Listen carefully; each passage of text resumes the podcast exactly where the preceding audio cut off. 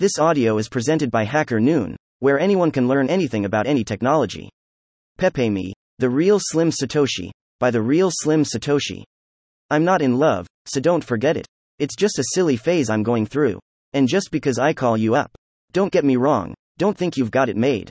10cc and let's talk about Pepe today, shall we?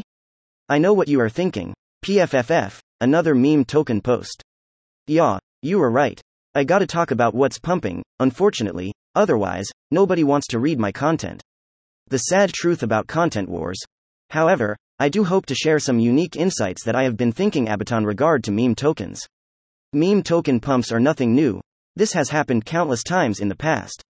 Doge, Shiba, random ass NFTs that I don't even remember. Easy come, easy go. That's the life of a meme token, Nonetheless, a few sentiments come to mind when we see a meme token outburst and a pump like Pepe. Fuck.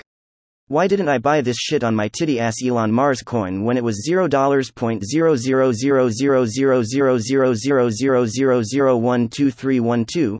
Now it's at $0.092, a 100 billion X return. Articles everywhere stating how a $30 investment would have made you $30 million. Fuck DeFi Liquidity 101, right? These meme tokens have no value and no utility. They are destined to dump and have no future. These meme tokens don't have the right to exist in real world blockchain applications, ARG. Meme tokens are what's hampering real innovation in the crypto industry. Now, the entire networks are congested with high fees. This is why SEC doesn't take us seriously. Fuck yay. I made a lot of money. Let me put some back to BTC, ETH, stablecoin. How do I even cash out $500,000 and pay taxes on the Elon has cum boobs token? OMFG. I got rugged pulled and scammed with rocket tits to the fucking Mars token. Dude, did you even read the name of the token? Its destiny was to rug pull you. Now that I have laid out the most common sentiments about meme tokens, let's talk about something interesting in the meme token business. What is a meme actually? In my humble opinion, it's nothing but a cultural fad. Yo yos, hula hoops, Ice Bucket Challenge, Galmrock. All fads. Do you also know which industries have been monetizing the fuck out of cultural fads for over a century?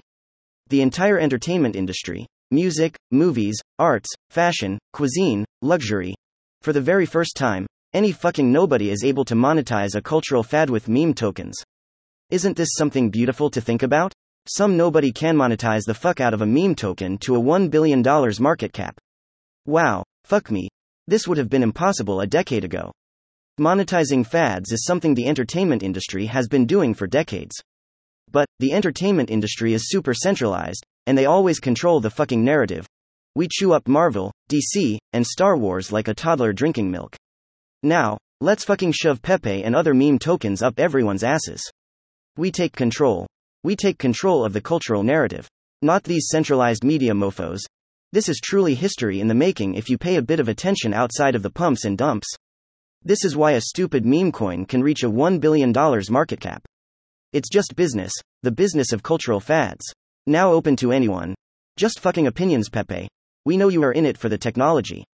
Thank you for listening to this HackerNoon story, read by Artificial Intelligence. Visit hackernoon.com to read, write, learn, and publish.